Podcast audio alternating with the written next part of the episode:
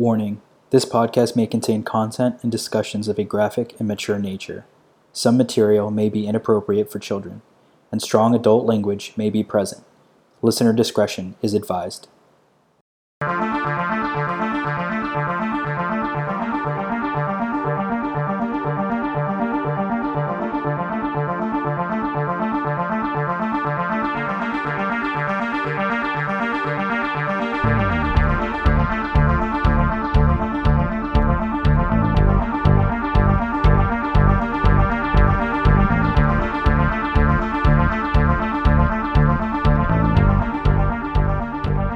Everyone, welcome back to another episode of The Devil's Hour, a podcast for the strange and unusual.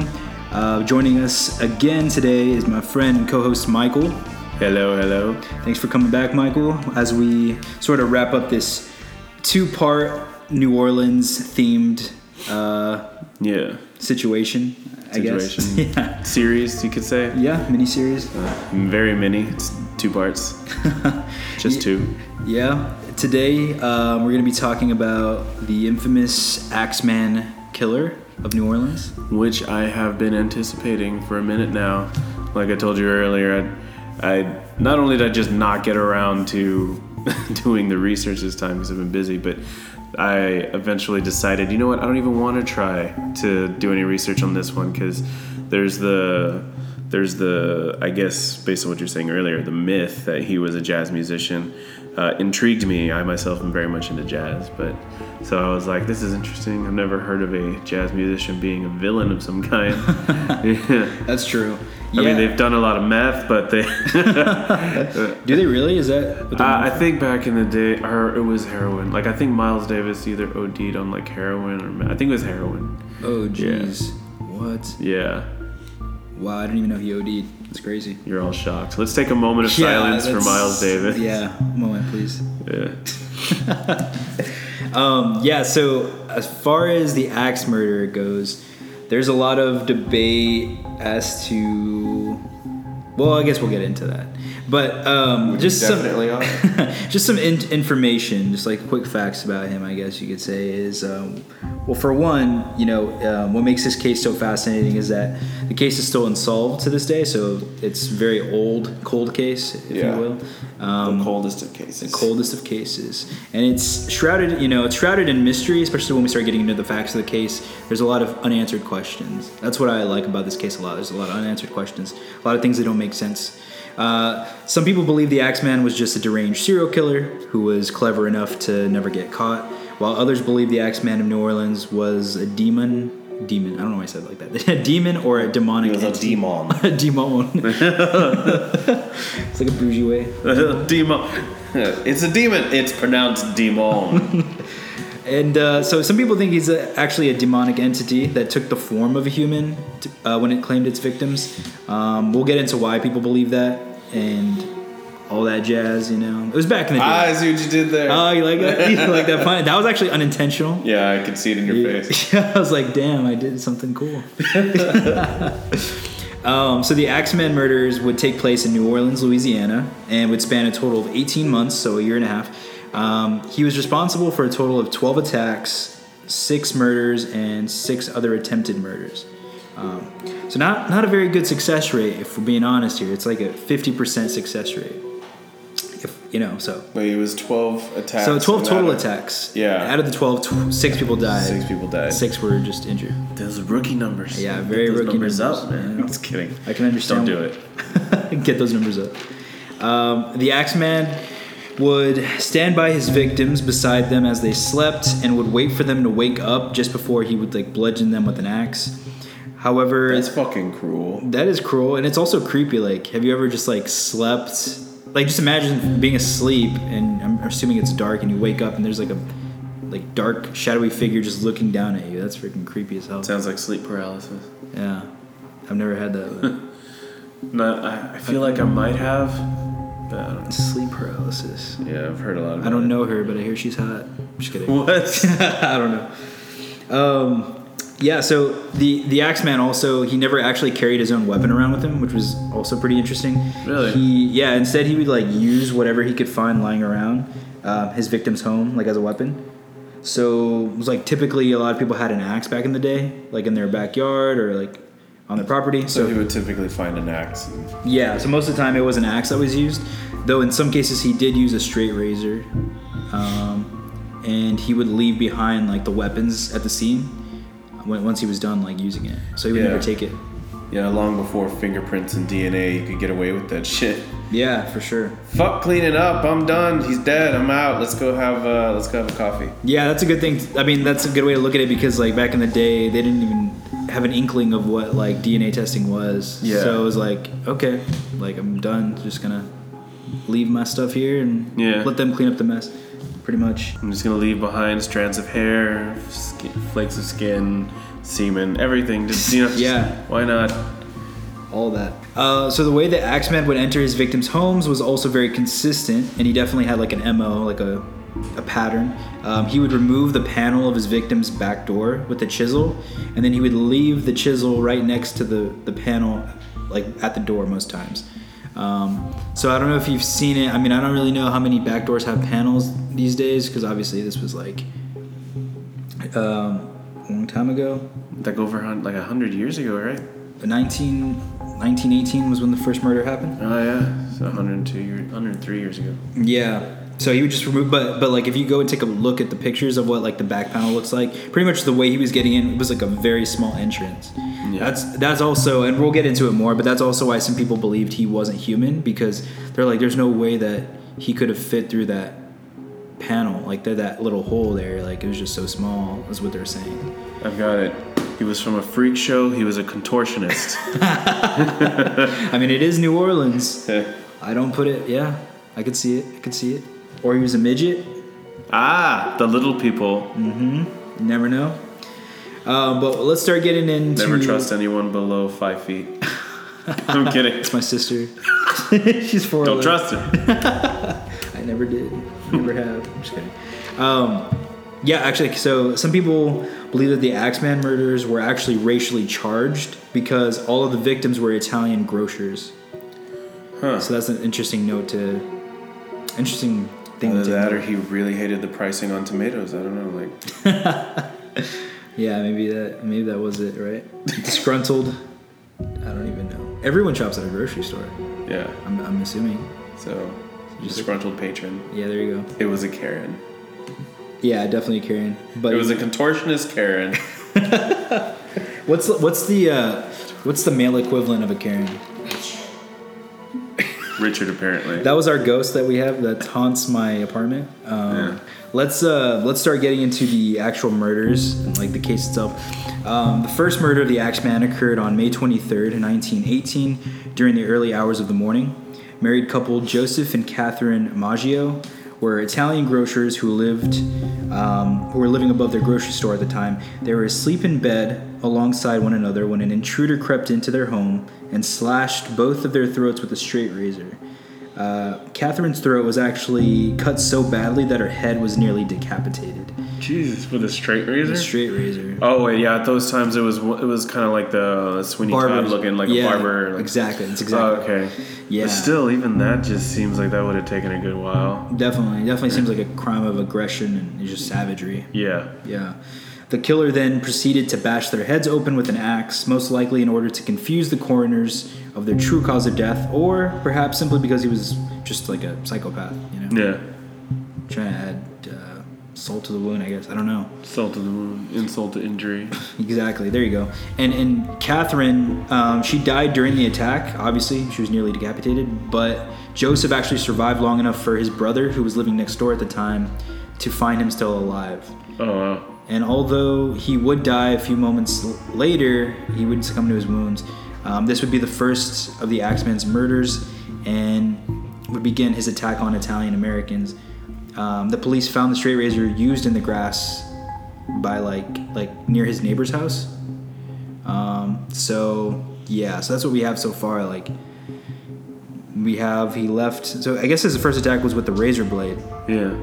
and then used an axe to finish it up and just kind of threw the uh, razor blade in the in the grass. Yeah. So, Honestly, I'm already suspicious of that brother. Like, oh really? you know, like, I mean, they were asleep, and I don't know.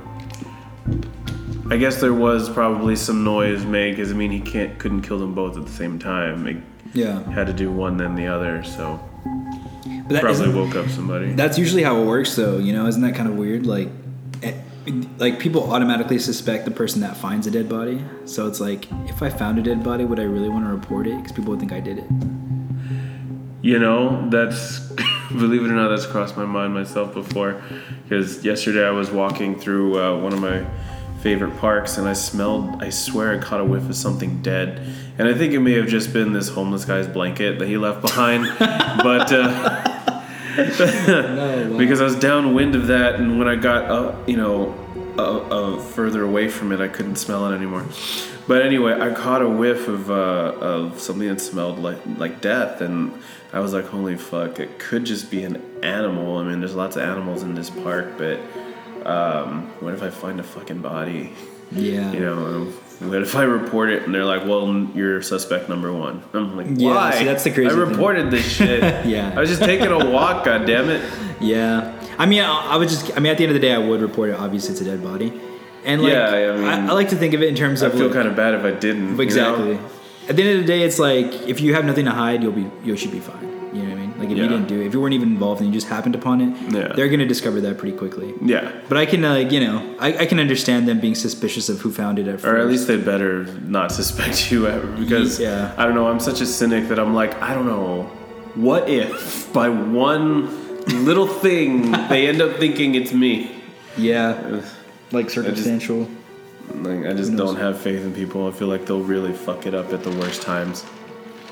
That's true. I mean, police have been known to fuck up a lot of things involving cases, like a lot of things. Yeah. But yeah, no, still report it anyway. Yeah. As a PSA to everyone out there, if you find a dead body, report it immediately. Please report it. Um, so the next Don't victims- touch it. That's for sure. Don't touch it. Don't get near it. Don't put any. Don't put any of your DNA on that thing. no. Also, you're supposed to leave crime scenes alone anyway, because it's Yeah. like against the law to like fuck with it, isn't it? I'm pretty sure. Yeah. Yeah. I mean, it should be. Yeah. I think it's just stupid if It's like tampering with evidence or something.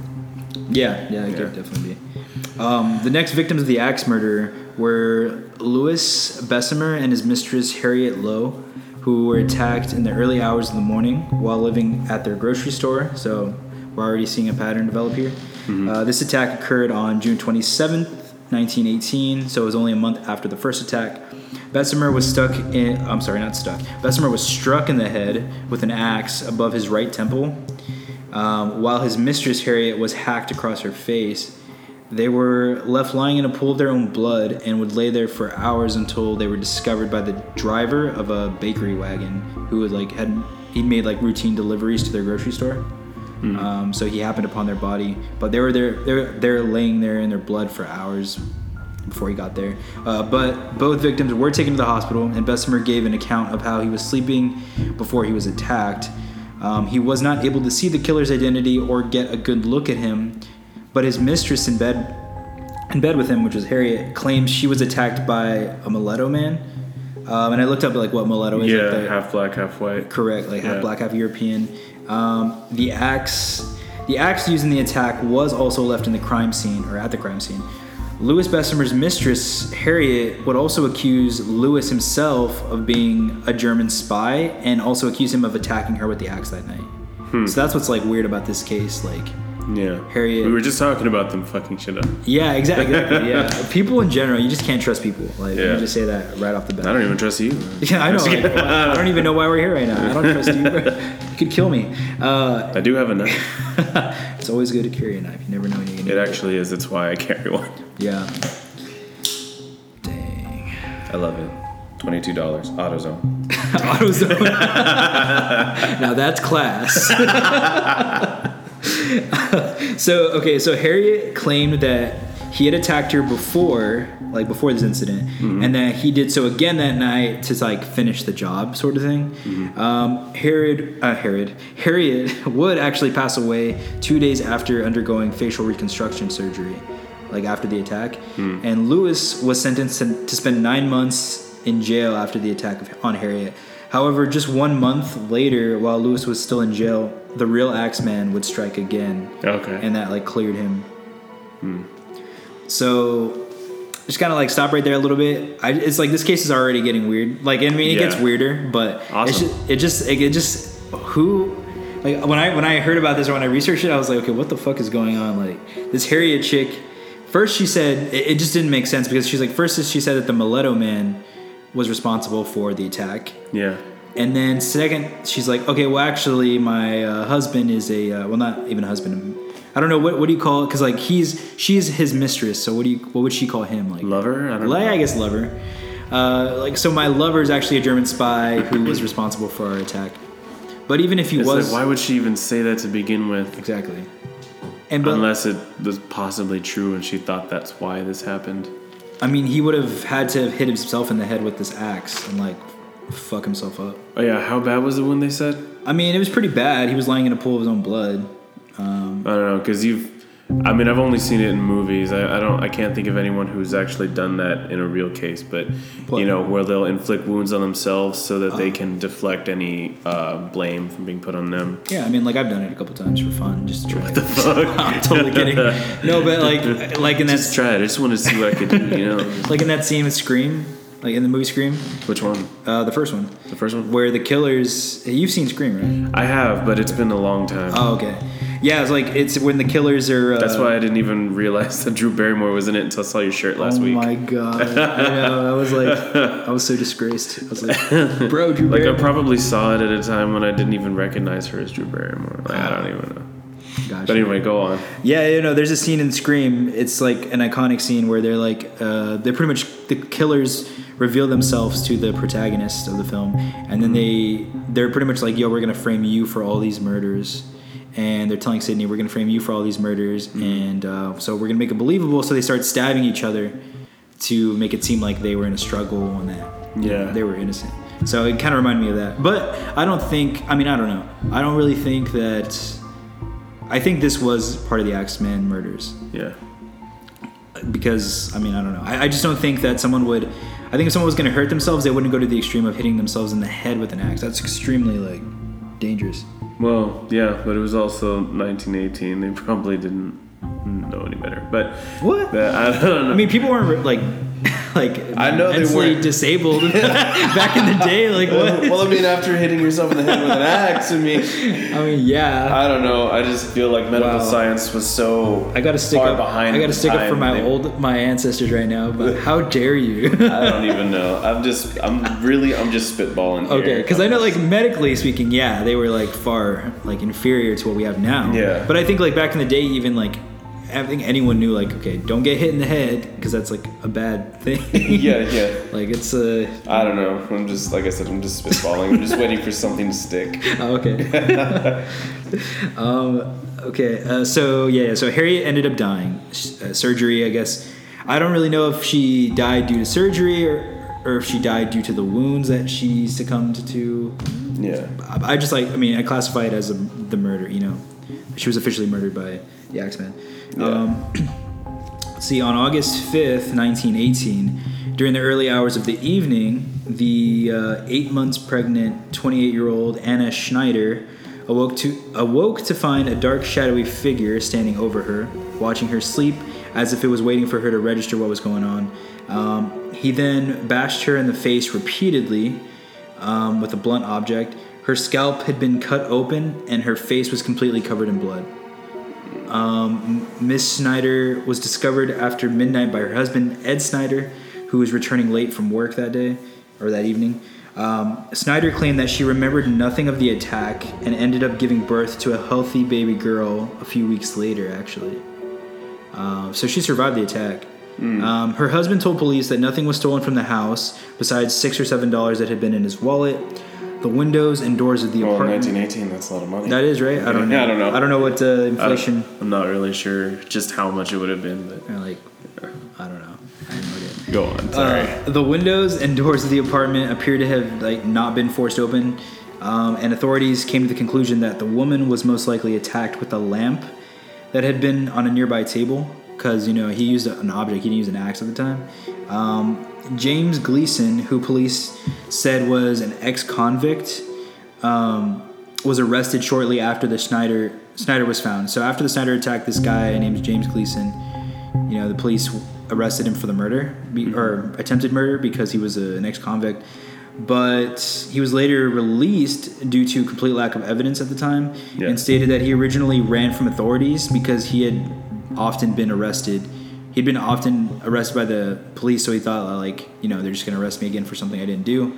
So he ran. He said he said that's why the reason why he ran. Um, yeah. but yeah, so lead investigators began to publicly speculate that the attack was related to the previous incidents involving Besumer, which was the German spy guy, and Maggio, the original, the first murders.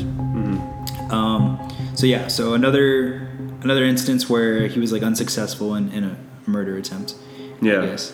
Uh, another thing that I find curious about this so far also is just like there's no there's no appears to be no motive that I can see so far. Like there's no Yeah. sexual um, like assault going on. It's Yeah. just straight up like I'm gonna beat your head op- and like bash your head in, you know, Yeah. which is interesting because usually there's like a a motive or sex is somehow involved in it Yeah.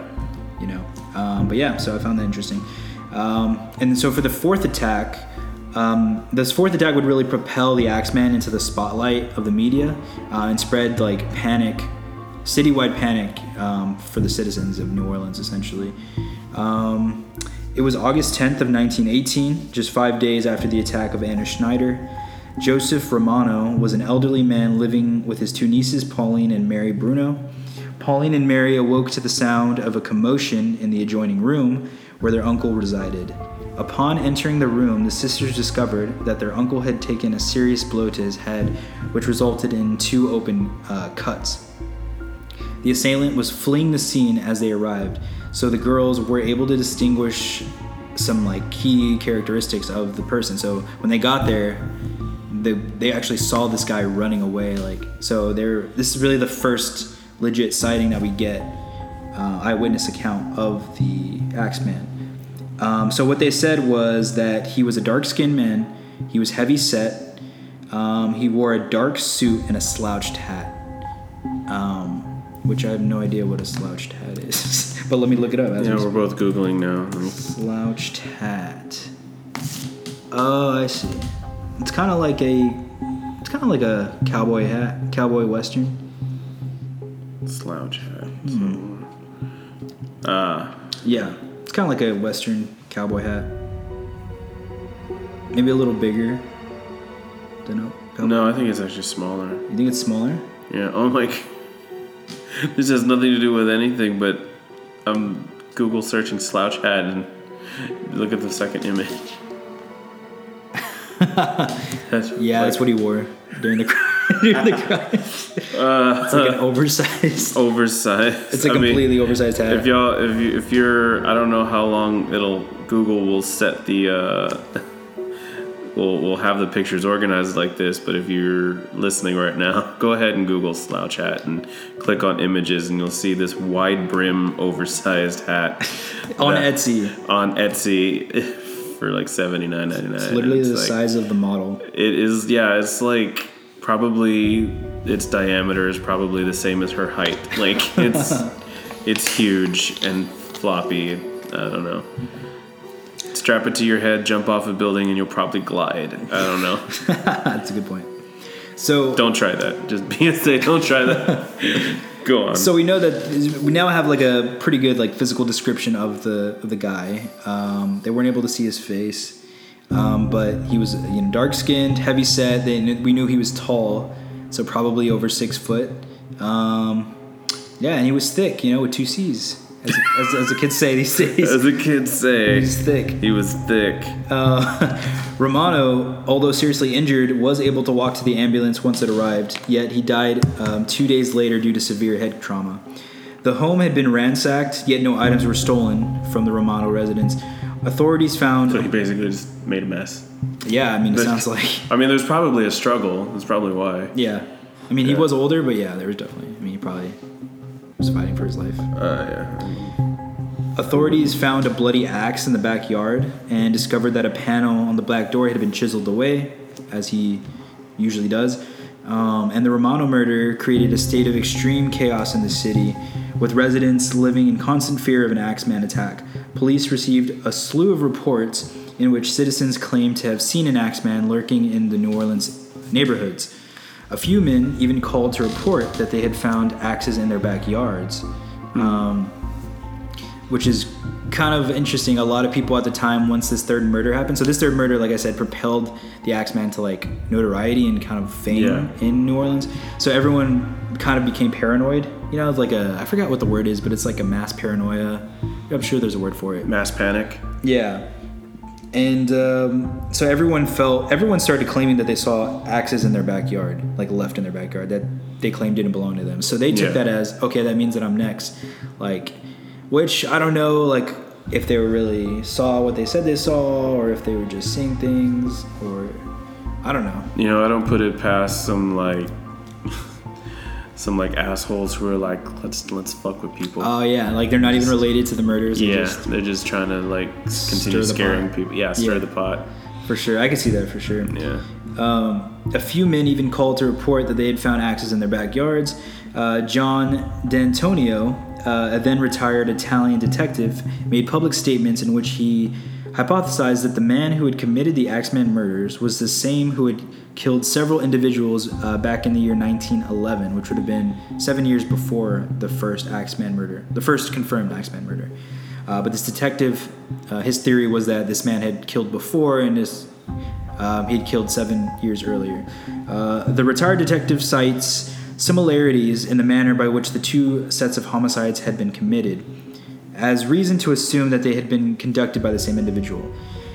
Uh, D'Antonio described the potential killer as an individual of dual personalities who killed without motive.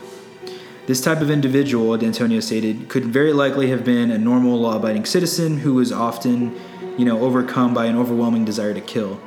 Um, kind of describes him as like a real-life Dr. Jekyll, Mr. Hyde type of thing. Yeah. Um, so that's just like a theory that he threw out there. I mean, on that note, I was starting to suspect, but I mean, some of the descriptions you listed make it sound like it was one person. But I was going to say, like, what if it was actually a group of people? Because they never killed exactly in the same way. You know? That's a good point. Yeah. And um, there, we're gonna get into theories later on once we kind of cover all the murders. But yeah, that is one of the theories is that it was multiple people, not just one. Yeah. Um, it was around this time that people began reporting seeing axes found in their backyard all over town, and many believed that if one was found in your backyard, that meant that the axeman was coming after you next. Like they thought that you would assuredly, assuredly would be the, the next victim. Um, the Axeman's crime spree only intensified after this, as his next attack would be an attack on a family. The let me see. Okay, the pronunciation of this I want to make sure I got it right. The Cortimiglia, yeah, Cortimiglia family. Um, Charles Cortimiglia was an Italian immigrant who lived with his wife Rosie and an infant daughter Mary on the corner of Jefferson Avenue and Second Street in Gretna, Louisiana. A new, uh, Gretna was a New Orleans suburb across like the Mississippi River. Um, on the night of March 10th, 1919, screams were heard coming from the Cortimiglia residence. Grocer Lorlando Giordano, um, who was a nearby grocer, he heard the screams coming from that residence and he rushed across the street to investigate.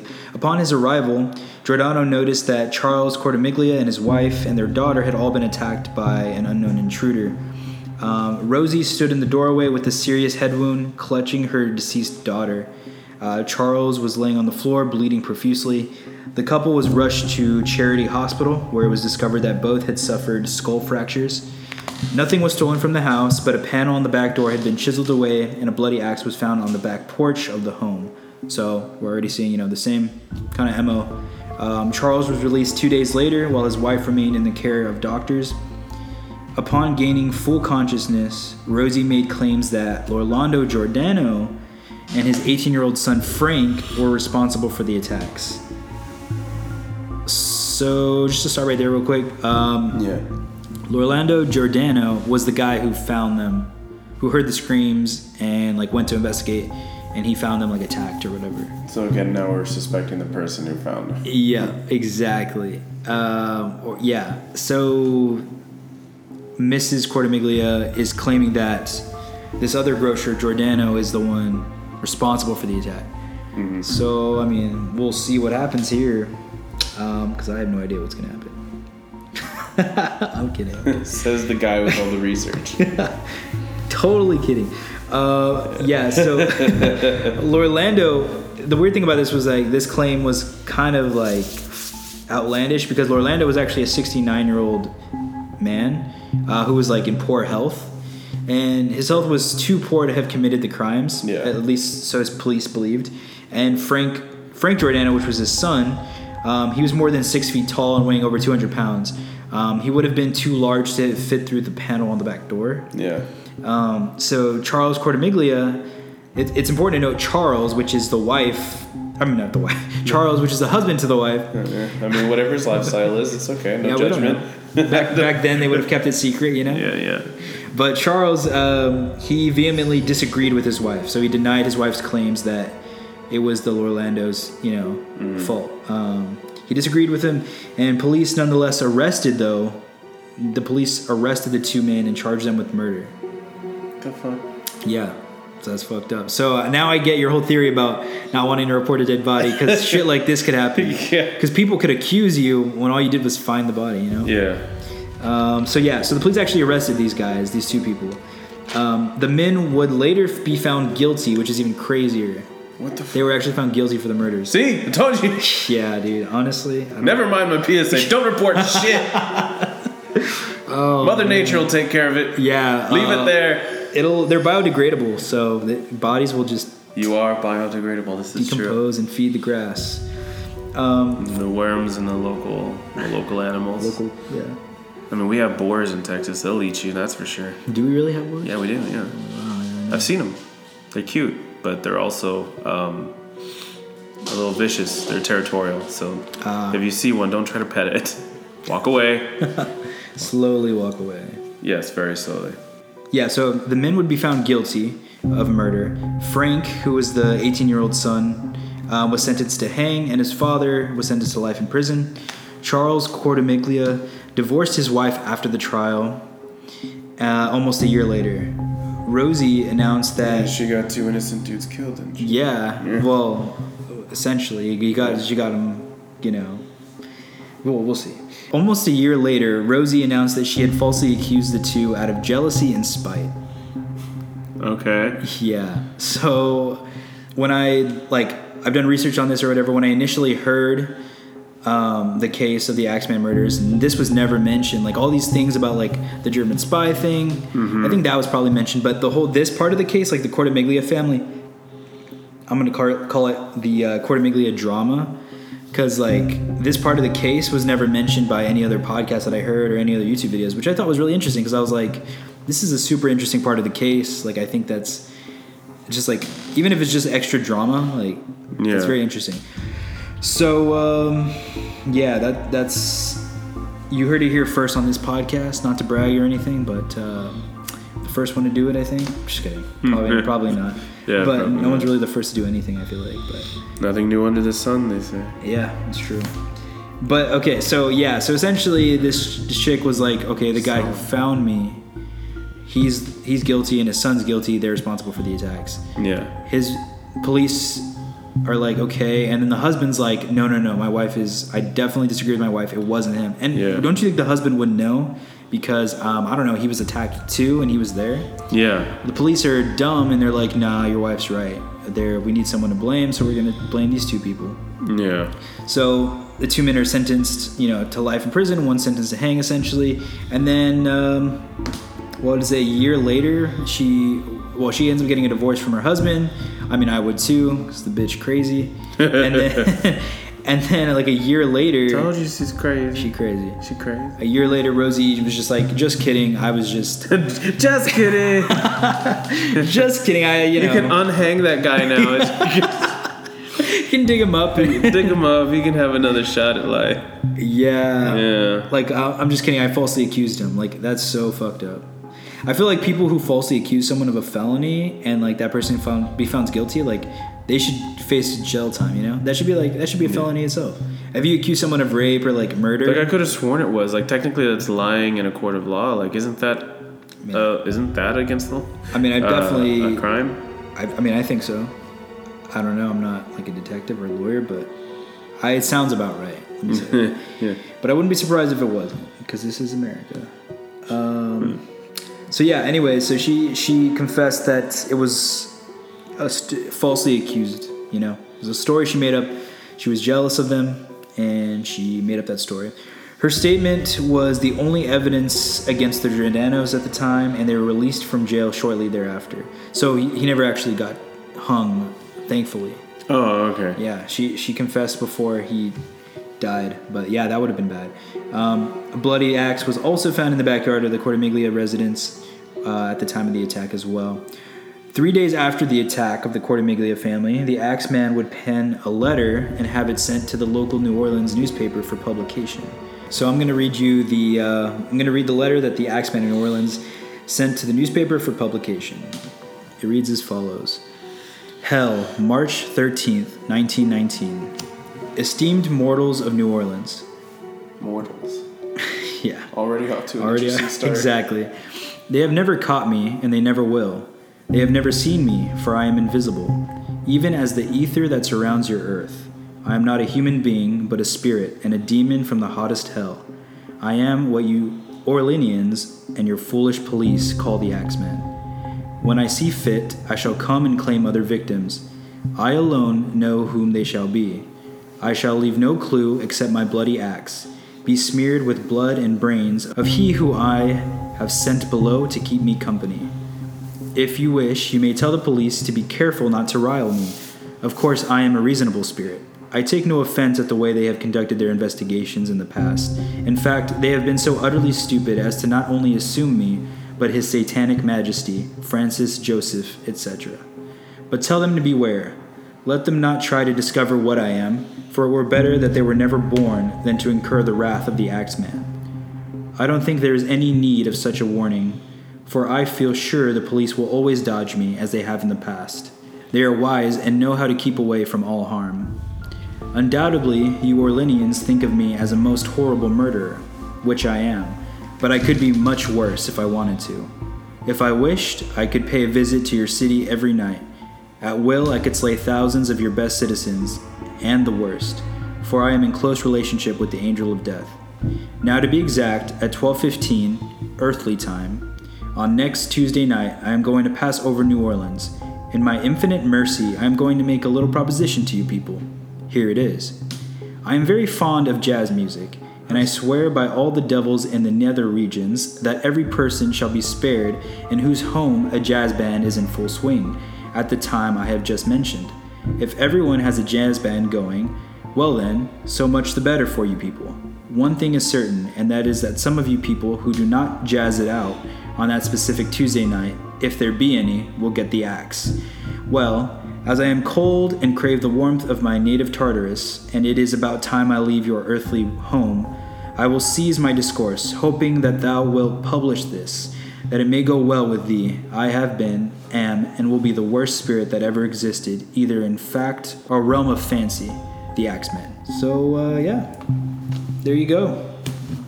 That was the Axeman's only one and only letter that he sent uh, the New Orleans uh, newspaper. I forgot what the name of the newspaper was called. My first thought is, oh, so he really uh, did say that shit about the jazz bands. Yeah, I, I thought that might have just been like a like a, a thing they made up. he had an uh, affinity for jazz. Mm-hmm. Well, I think uh, because I think what you were saying was that he was a jazz musician. We have no like evidence that he was a musician. Yeah, that, that was the myth. Like again, I, I hate to constantly be re- referencing American Horror Story. No, it's like my, my life does go beyond that. but um, but yeah, that was like all I've heard about this story, and I was like, I wonder if he really said that because it almost sounds made up. It's a little cheesy, like, uh, but apparently it was for real. Okay. No, it is. It is definitely for real. Um, he, I don't know. It's just some of the language he used in this letter is like hilarious to me. Like, Yeah, I know. It's like at one point he's like trying to speak like in this old world English, and then all of a sudden he says you need to jazz it out. Like okay, jazz it. Yeah, exactly. I was like, jazz, it, out. I was like, what? uh, all right, I guess. Um, satanic. And then he mentioned, yeah, I was about to say that's the thing that got me googling was his Satanic Majesty Francis Joseph. The only thing I pulled up on a Francis Joseph was an emperor of Austria who apparently had died just a couple years before the uh, the whole Axeman thing. But uh, Really? So who is he? Um, Did he do something? let's see, like as it reads from here, Francis Joseph I was Emperor of Austria, King of Hungary, Croatia, and Bohemia, and monarch of other states of the uh, Austro-Hungarian Empire from the 2nd of December 1848 until his death, which was in uh, November 21st, 1916.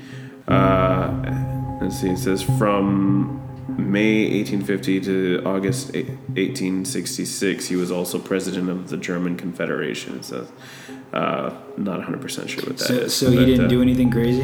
uh, I mean, this is just a little tiny uh, note that Google's giving me from Wikipedia. Just a lot of like political shit. I'm not seeing anything like. Crazy like Nero or anything. Yeah, no. So I'm not really sure if this this probably isn't the Francis Joseph he was talking about, or Who knows, Maybe it was, and there's just something more we have to research on this. Sounds like a nerd wrote this. like like he was just like, hmm, what sounds the what sounds the most clever?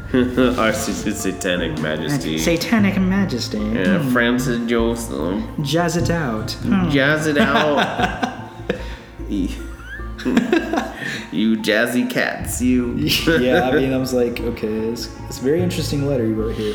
But apparently, I mean, like, it spooked New Orleans once they got this letter. They're like, see, we're right. It's a demon. Like, we knew it. It's a spirit. Yeah, which is why I was gonna say, and you're probably gonna get into this shit later, but I have to ask. Go on. Um, have there been any records of any similar series of murders since then?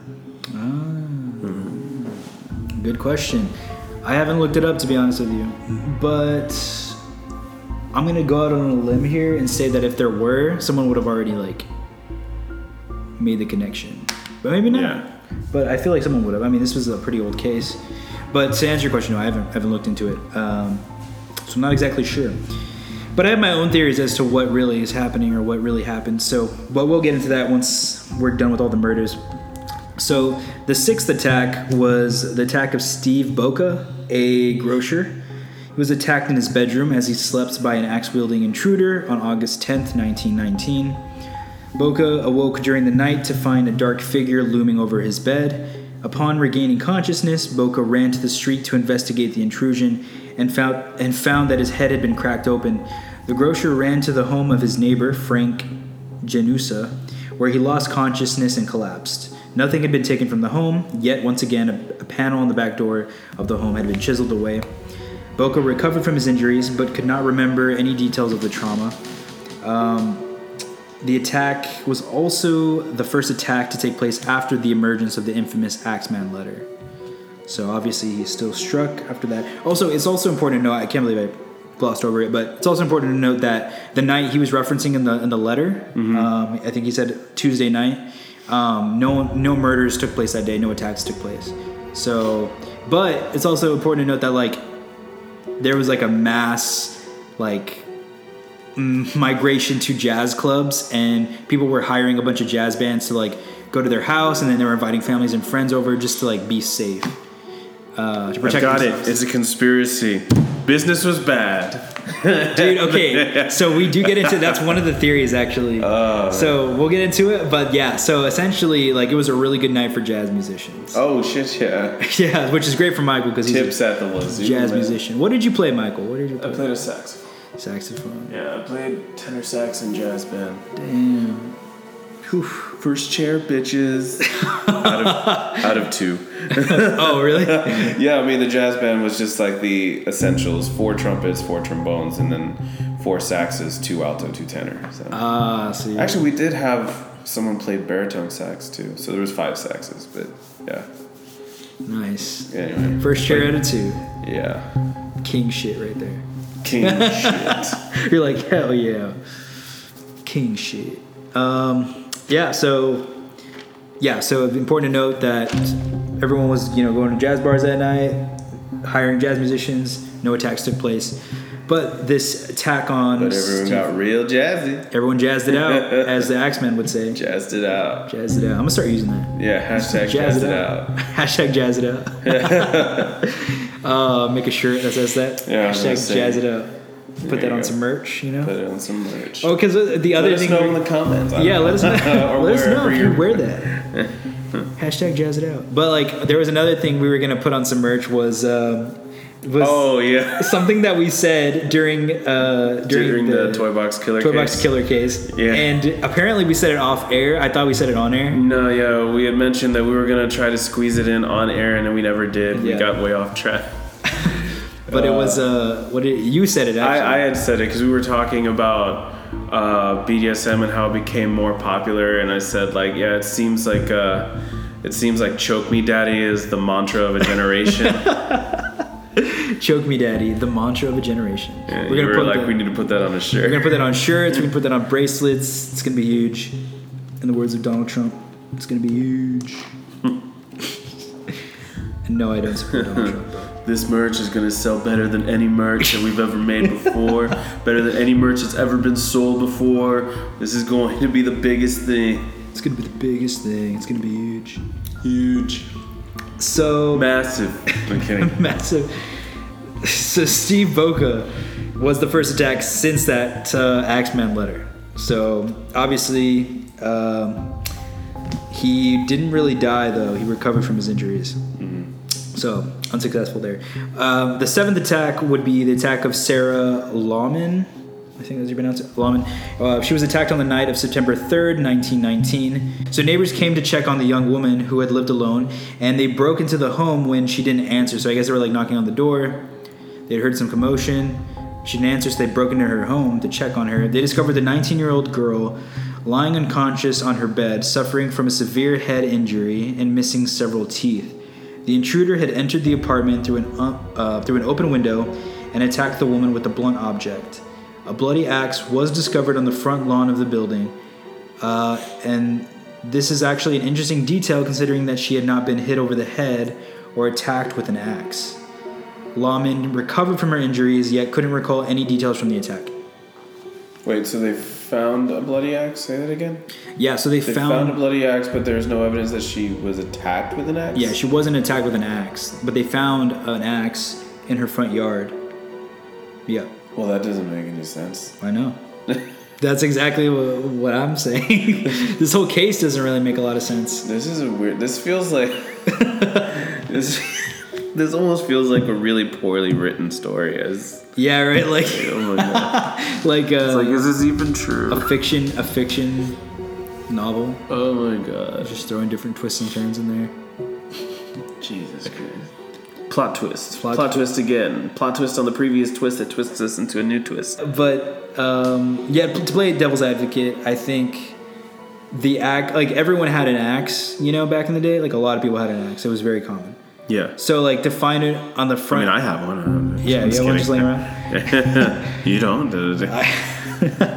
I mean, uh, like to find an axe in the front yard is it that really that big of a?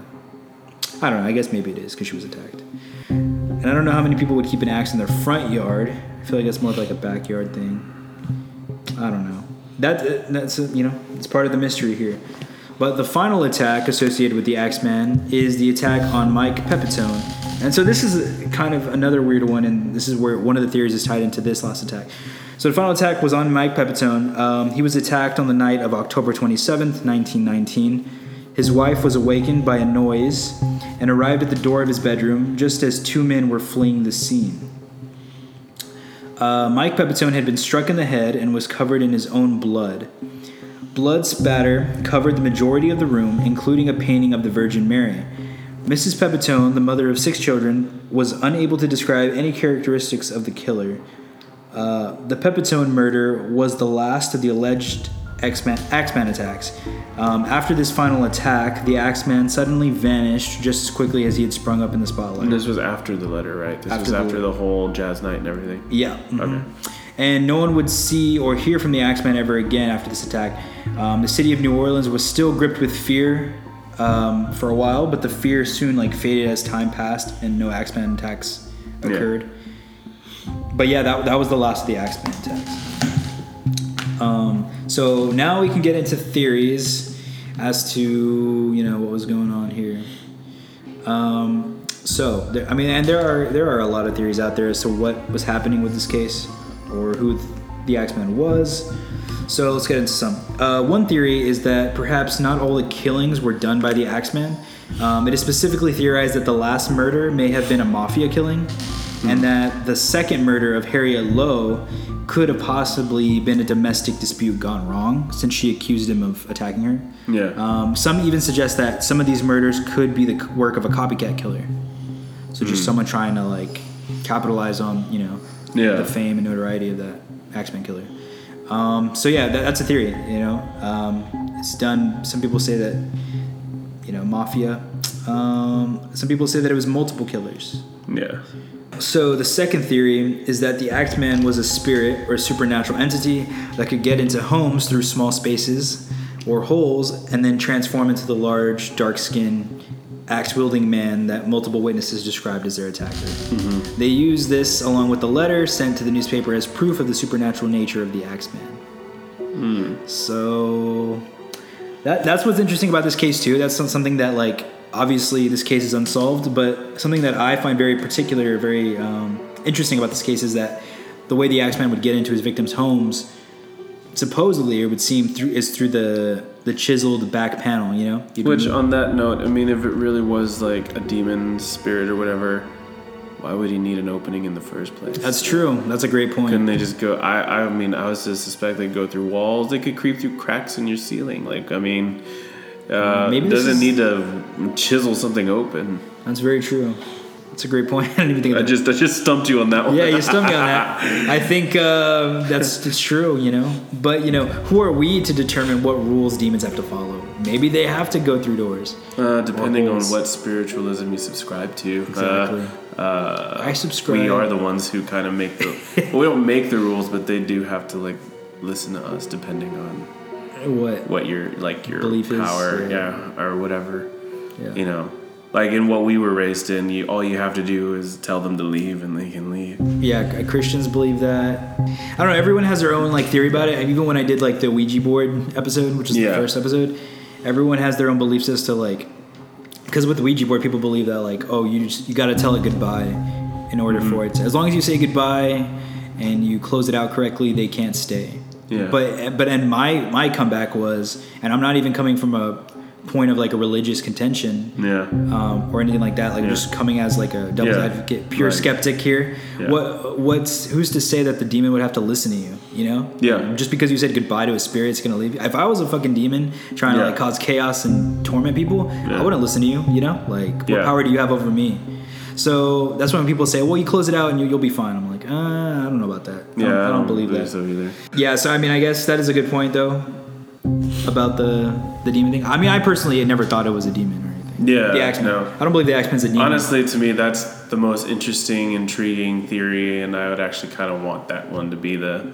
It just Oh. seems more interesting. Oh, the it demon just seems thing? cooler than. Oh, it than- does, for sure. Than uh, fucking. Uh, that's why I was like, is there any records of Like like, the same thing happening again? That'd be crazy. Like he came back. Like he comes back every so often. I don't know. like Jeepers Creepers. yeah. Every 23 years for 23 days, he comes back and he eats. You never seen Jeepers Creepers? no. Damn, you need to see it. It's There's a lot of shit I need to see Yeah, for real. in like every genre. I'm like I'm I live under a rock. Bro, what are you doing? Living under a rock. Patrick Star. I was gonna say I'm Patrick Star and it over here. Just, Yeah, for real. Um, but yeah, so I don't I don't believe it's a spiritual spiritual entity or anything like that or demon. But I mean, some people do actually believe this, um, especially because the letter they say it was creepy or whatever. I was like, I don't know any demons that write letters, but I don't know. It's interesting. Cheese. Yeah, exactly, exactly. It's very cheese, if you ask me. But um, the third theory is that Joseph Mumfrey was the Axeman. Joseph Mumfrey. So a little bit about this theory, like if you remember the wife of the final victim, the Mike Pe- uh, Pepitone was the final victim. Yeah. His wife Esther Pepitone, she survived the attack essentially, and she witnessed. Remember, she witnessed two men fleeing the crime scene. Two. Yeah, two. That's why some people were like, "Oh, well, the Axeman's multiple people," or that's why some people were like, "Oh, it's a mafia killing." Yeah. it was two people. Um, well, Esther, she moved to Los Angeles and remarried after her, the murder of her husband. Yeah. Um, her second husband's name was Angelo Al, Al, Albano. Al, Albano. Albino. Oh, I was gonna say albino. It's A L B A N O. Al, A L B. Albano. A L B A N N O. Oh, albano, albano. I'll say Albano Anyway, just for yeah. Spanish purposes. okay, so Angela Albano was the name of her second husband. Yeah. Um, however, on the second anniversary, this is the interesting part too. On the second anniversary of her husband Mike's death by the Axeman, her second husband Angelo disappeared and was never found again, um, which is super weird. Um, Esther recalled that just before his disappearance, Angelo had ended business dealings with a man who went by many names, including the name Joseph Mumfrey. On December 5th, 1921, Mumfrey visited Esther's home in LA and demanded $500 and her jewelry. Um, he threatened to kill her, saying, I would kill you the same way I killed your husband. However, Esther, like a badass, she pulled out her pistol and shot him hmm. and killed him. So, yeah, so Esther told authorities that Mumfrey was the Axeman and that she had seen him run from her first husband's bedroom when he was slain. Police determined that there was some evidence linking Mumfrey to Pepitone's death. Upon further investigation, police also discovered that Mumfrey led a blackmailing gang in New Orleans that targeted Italians. Almost all of the Axeman's victims were Italian, so, you know, what a coincidence. Mumfrey was in and out of prison for the past 10 years, and his time out of prison coincided with the Axeman attacks. However, police have determined that there was not enough evidence to suggest that Mumfrey was the Axeman, and that eyewitnesses are often wrong. So that that's the third theory that people believe that Joseph Mumfrey was the Axeman. See, that's the most believable one. You think so? Yeah. Which shits on my demon theory. You're like, I like the demon. you're all pissed. I like the demon one. oh man, I know. I know how disappointed you are. It's not a demon.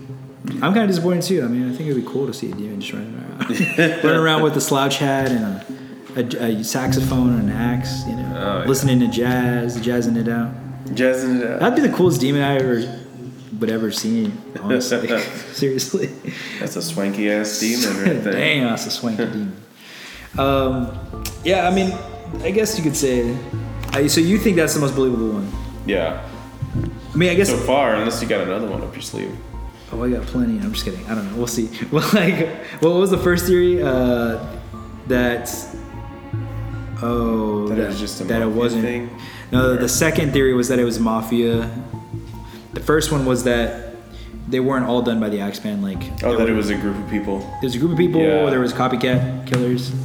Yeah. Um, I mean, I guess I can I can kind of see like the third one being a viable option because like what what's interesting, what's probably most compelling to me, like pointing to Joseph Mumfrey, is the fact that he ran a blackmailing gang like that targeted Italian Americans. yeah. and he this blackmailing gang was in New Orleans, which is where all the crimes happened Yeah. and like you know plus you, you have esther saying it was him and she supposedly saw who killed her husband but i don't really take witnesses like i take their like testimony with a grain of salt because as you can tell we've had two past instance, instances already where people said like oh that's the killer like and it, do- it definitely wasn't. and then it wasn't. Yeah. Yeah. Like that chick Harriet Lowe who accused Oh, her lover, and then that uh, one lady Who accused Cortimiglia. guys, yeah. yeah, Miss Cortimiglia, who she accused. Almost got someone hung. yeah, exactly. There you go. It. So it's like those were eyewitnesses, quote unquote. So Yeah. I don't know, but I mean, I guess that's Well, I mean, like uh, an eyewitness who is of sound mind, I think could be definitely trusted. But someone who just went through trauma and like, I mean, was in the middle of the struggle, probably didn't get a good look at anything. Has probably got their yeah. thoughts all mixed up and tossed around because they were just in the middle of almost getting fucking murdered. Like it's kind of hard to sort shit out when your adrenaline's pumping like that. I guess. True. I mean, Esther kind of experienced trauma too, though. Both of her husbands. like- Oh yeah, both of them. Yeah. so I mean, can't really believe her. Oh. You're like, damn. Well, she was attacked too, wasn't she? But she Uh, survived it. She the first one. Yeah. Yeah, on the first one she was. Yeah, so that's what I'm saying. But Yeah. it's the same thing. Yeah. She was attacked. She almost died. Anyway, go on. Let's, let's finish. You're just looking at me like, yeah. Yeah, Yeah. sure. I don't know. I just I don't know. I have a hard. Yeah. I honestly I don't believe Esther. I don't really. I don't really know. Well, I mean, I'm just kind of like, yeah, I'm just kind of like supporting your reasoning for not uh, believing them. believing them. Like, I mean, which is a shame because it feels like, you know, you should believe the victim, but at the same time, it's like you, you're right. You have to take it with a grain of salt because maybe they've got all the details mixed up in their head because they're they're just reeling from the shit that they just went through. Yeah, and they, or they could have their own motives, like uh, Mrs. Cortimiglia. She's just jealous and spiteful of that grocer. Oh yeah, and then that bitch who just totally lied. Yeah. There's a lot of, I mean, the world is a twisted place. Yeah. But another interesting theory that I came across, uh, it did not have so much to do with like the Axeman, who like who the Axeman was, but rather like who the true author of the letter was. Oh yeah. A theory I came across suggests that the person who wrote the letter most likely was not the actual person committing the crimes, but rather someone who had something to gain or could benefit from exploiting the Axeman's murders and using fear as a tool for marketing. To be more specific, It was a marketing firm. a jazz musician. yeah. No, I'm serious. To Yeah. be more specific, a jazz musician. yeah. And this is one of the theories. And this is another this is another theory that was never like touched on by any podcast or like YouTube video that I ever saw, you know, while looking into the case. Mm-hmm. So, you know, like I said, not to brag, but this podcast is pretty awesome because I'm covering things that most people don't really cover. Like I've never heard this theory being touched on, but you just drink your freaking drink. He's giving me like the ugliest look right now. what what a what an asshole. You're not supportive at all. I thought you were my friend. I mean, you're paying me, aren't you? I'm kidding. He's not paying. um, let's see. Okay, yeah, yeah. Okay, so in the summer of 1918, along with this theory, uh, summer of 1918, the Times Picayune ran an editorial piece that was like trashing jazz. Um, they were saying it was not even music; it was just noise. So jazz was. Um, I mean, have you heard jazz fusion? right. I mean, I love jazz, but even there's some times where I'm like, somebody's on acid. Or cocaine. yeah, Can you get like riled up with cocaine? yeah. Um, j- jazz was like loved by the youth when it. I was just trying to remember. Did they do that at the time? Yeah. Oh, was it? Probably. Yeah, cocaine, cocaine, heroin. I think is heroin heroin the same thing as opium, or is it a variant of opium? I have no idea. As I know, opium was a big thing in the 20s, 20s, 30s. Wild West. A lot of opium was done in the Wild West. Uh, yeah. Anyway, go on. Yeah. Um, Well, like jazz, like in the emergent, the emergence of jazz. I mean, you know this obviously. It was like it was loved by youth and and those Mm-hmm. with open minds loved it, but many actually hated it and called it the devil's music. yeah, I was gonna mention that all of this shit about demons and his satanic majesty and all this shit. I'm like, this does not help the case at all. It really doesn't. And the thing Uh. about it is, it's funny that they refer to jazz as devil's music because like Mm-hmm. jazz is. Well, I mean, because like nowadays, you know, Yeah. everyone listens. To, well, when people listen to jazz, you don't think devil's music. No, you don't. Like, yeah, no. shit, groovy. Yeah, that like, shit's groovy. Or nice. if you're like some, if you're like a shithead and you're like, it's old, it's boring. Yeah, yeah, yeah. I mean, I think with any like new like um, genre music, they call it devil's music, like rock and roll. But see, that's just the interesting thing, though. I was gonna point out is jazz is gave way to blues. Blues gave way to rock and roll. Rock and roll to metal. Like, yeah. and all of them always got called the devil's music. Really? Yeah. So maybe jazz is the devil's music Yeah, probably. because it all started with jazz, right? Yeah. Well, what what gave birth to jazz? Like, what influenced jazz? Oh, I don't even fucking know. Who? It wasn't. No, you're thinking of blues. Uh, Ghost.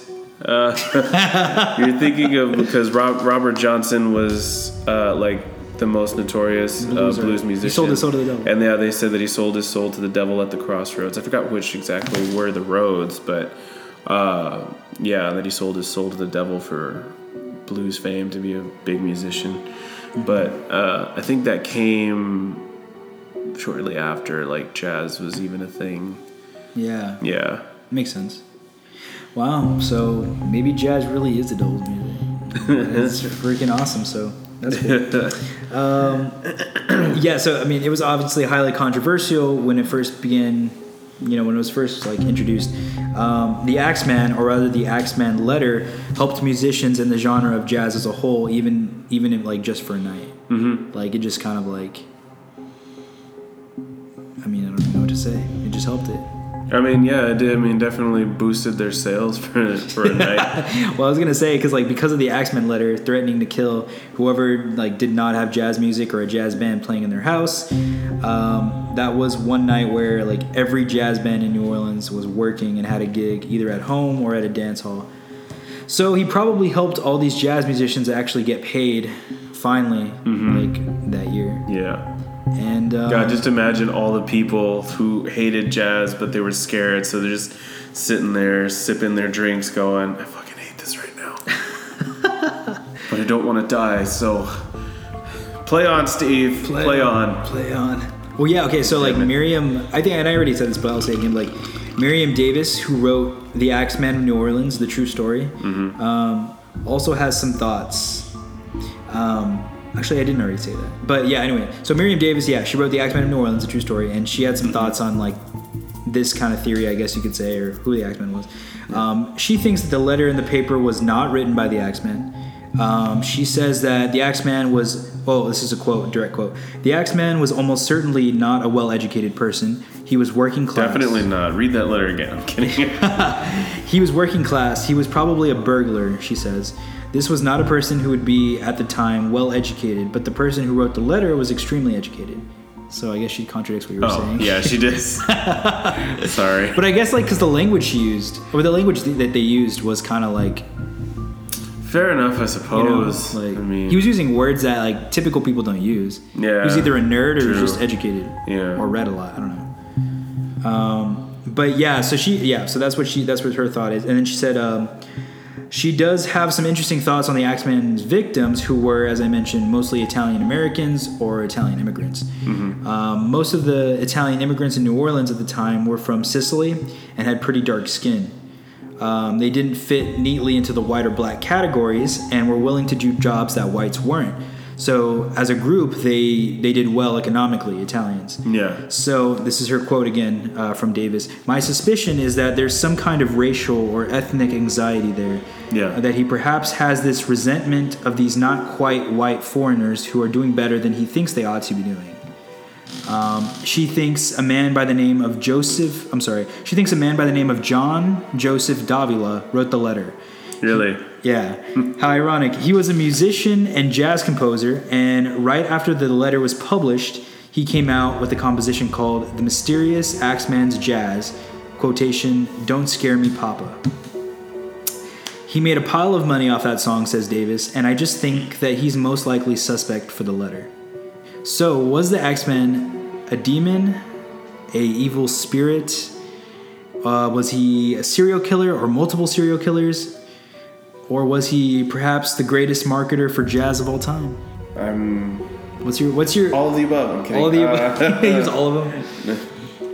What's your He was a conclusion? spirit who had genius marketing skills and loved jazz. I almost spit out my water. a spirit who had genius marketing skills. You just see him in a boardroom with like graphs and pie charts. This is what we need to do. Somewhere in hell, there's a demon with pie charts and graphs, Oh my god! Dressed like a Mormon with like a tie, just dressed like a Mormon. pointing out like. So this is what we need to do. Well, this is let's see. It's, data, data shows that if people will react this way if we do this, so let's take that and I don't know. I mean, it makes sense. Like I don't know. To me, it sounds like it's possible that it could have been um, that very last theory about it being what was his name? The Joseph who- Mumfrey. yeah, the one who got shot. Yeah. By what's her what's her name? Lots of names to remember. I'm not remembering any of them. Uh, I think that's the most believable one, um, just because of all the circumstantial evidence. I think that's what you would call it, circumstantial um, evidence ba- around him, and um, was the Italian mafia thing at the time? Good question. Because it the could have just been like a cultural, you know. It, Yeah. it couldn't. It could be that it's not. They had anything against the Italians. It could be that it was an Italian involved with the mob and Mm. Yeah. is, uh, you know, well, the mafia was around. I'm sure the Italian mafia. yeah. It said the mafia. I'm not sure which mafia, but it was Yeah, I'm thinking it could have just been that. Hmm. You know, just doing a bunch of hits. Yeah, it's a good point. My, my I mean, theory- remember when we were we were speculated that people were just fucking with everyone by putting axes in their backyard? Yeah. Like maybe that's the same thing with the letter. You know, True. like someone was just you know trying to stoke the fire, it's a good point. It's a really good point. or maybe a jazz musician decided to capitalize On- on the fear like in fear Like mongering. she says, like, uh, that Davis lady. but like I'm, but like not like they weren't they weren't responsible for the murders. They were just capitalizing on the notoriety or the uh, the uh, publicity. Yeah, that's Yeah. what she says. Yeah. She doesn't. She's not accusing like that Joseph, that John Joseph Davilla guy of like committing the murders. She's just commi- like Oh, okay, then I accusing him. Yeah, she's just accusing him of capitalizing on it because he, he's a was saying it was musician. Yeah. Yeah, he's a musician himself, and so she's like, you know, he came out with a song that sold tons of records, made a lot of money. He came out with that song, the mysterious Axeman Jazz, "Don't Scare Me, Oh. Papa." So oh okay, it was covered by. I was looking up the song so I could like listen to it later. Yeah. There's only a couple of songs on Spotify, but I just noticed one of my favorite bands uh, covered it, um, and they probably did an awesome job because they do that like old timey swing type shit. Nice, what band? Uh, it's a funny ass name, Squirrel Nut Zippers. What the Seriously. Squirrel Nut Zippers? Squirrel Nut Zippers, I know, but they're uh, they were basically doing the indie folk thing like long before it was really cool. Gotcha. Yeah, they the were- original hipsters. You basically from like the mid '90s, I think.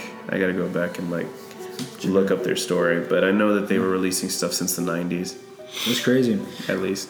Well, I mean, you know, this is obviously an unsolved mystery, an unsolved case. It's a cold case. No one knows who he was. We'll probably never truly know who it was or the, the answer. But my personal theory is that my personal theory is that the Axeman was a real person, like it was a real serial killer. Yeah. But I don't believe he was responsible for all of his attacks that are attributed to him. Yeah. I think some of them were the work of the mafia, Yeah. and they just like Blamed it on him blamed it on the away with X Men exactly because like it's a Yeah. easy it's an easy getaway like okay Yeah. we'll just we'll just make it look like it was this guy because this is everyone he's hot on everyone's radar right now this will throw the police off our tail Yeah. they won't think it's a hit from us you know Yeah. that that was smart that's what I would do if I was in charge of the mafia I'd be like okay we'll just pretend like one of the Axeman killers you know so I think the Axeman was real he committed some murders but I think the mafia kind of capitalized and took advantage of it Yeah. uh, and, and kind of did some their, themselves. Uh, obviously, don't believe he was like a spirit or a demon. I'm gonna go with that one. Yeah, you're gonna go with that one.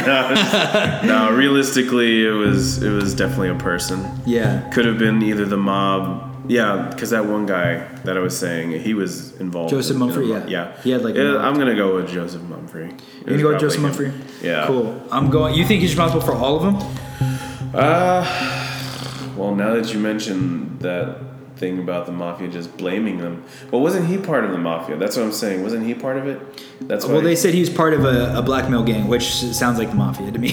Uh, yeah, I was gonna say like that could have been a mafia thing. yeah. So, So, yes. yeah. So whether it was whether it was a separate gang or the mafia, whatever, I think it was him. For all of them. Um, if he was part of the mafia, yeah. If not, then it could have been like you're saying, like some of it was not him, and they were just blaming it on him. Yeah. Could be either or, but again, that's inconclusive. So, mm, you know, true. I was over here trying to draw some kind of conclusion, but yeah, there's just no way to draw a really set conclusion here. That's true. There really isn't. Yeah. There's no right or wrong answers here. Then I'm gonna go with the demon. I freaking knew it. You're really set on this. Huh? I mean, it's definitely cooler that way if it's a yeah, it was. It's an interesting story. much cooler story. Yeah. Uh, but yeah, that, that's that's really it. That's the story of the Axeman of New Orleans. Um, like I said in the last episode, if you haven't been to New Orleans, go to New Orleans because it's awesome. There's nothing really quite like it. And take a box full of axes and just leave them in the back of people's yards. oh yeah, that would. Yeah, that'd be awesome. Uh, also, also to like experience live jazz in New Orleans, there's really like nothing like it. Yeah, like it's a really that's the whole reason why I've been wanting to go ever since I was a teenager, and I still haven't. I need to go. You need to go, man. I really do. That and food. Oh, I really want to try Creole. It's Creole, right? Uh, Cajun. Cajun. Creole. I mean, they have Creole food too. Yeah, it's the- have the same thing, Different kinds. I, I feel like there's probably a foodie who wants to crucify crucify me for saying that, but yeah, I think they're pretty much the same thing, aren't they?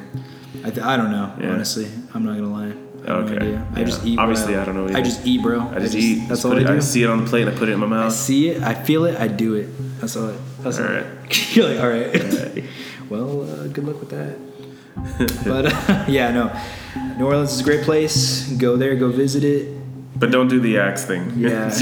I don't need people doing the axe thing and then it gets blamed on us. Like I was gonna say. I was gonna say like I, I was trying to think if there's like a, a cool like um like tribute to the Axemen that they have in New Orleans because like obviously so I can give a recommendation for you guys to do that. But when I was there, there really wasn't. I mean, we just did like a ghost tour, a history tour, vampire tour, and a voodoo tour. And they don't. Um, then they talk about the Axemen, and I think they even take you to some sites where some of the murders occurred. So that's Yeah. that's about like the closest thing you can get to it. I think I didn't. I didn't come. There's not like a museum or anything with Axemen stuff, but but um. Well, it wasn't really much left behind. Uh, Exactly. Exactly. But anyway, that uh, that's all the time we have for today. Thank you, Michael, for being in with me for these two episodes, these New Orleans themed episodes with Yeah. Madame LaLaurie and the Axemen of New Orleans. Real quick before we go, who do you think would win in a fight? The, the Axemen of New Orleans or Madame Delphine LaLaurie? I'm gonna go with the Axeman on that one. Yeah? yeah, because she didn't uh, use any particular weapons. She was more of a strategic, I'm gonna torture you kind of person. That's true. Yeah, she didn't come at you out of nowhere. She got you in a corner and you know put you in a box and stress uh, strapped you down and That's a good point. put shit in your mouth. Ugh, literal shit. Yeah. Literal shit. Um, and both were on American Horror Story. Yeah. Coven. Same season. Same Coven. season. Great season. One of the best. Pretty damn good season. Yeah. All right. Well, thanks again, Michael, for uh, being the co-host for this these two episodes. Yeah. Um, and thank Anytime you. I can actually make it up here. Yeah. Yeah, I know. Austin is a busy city, yeah. booming city. But uh, thank you, listeners, for tuning in to another episode of The Devil's Hour, a podcast for the strange and unusual. We'll see you next time.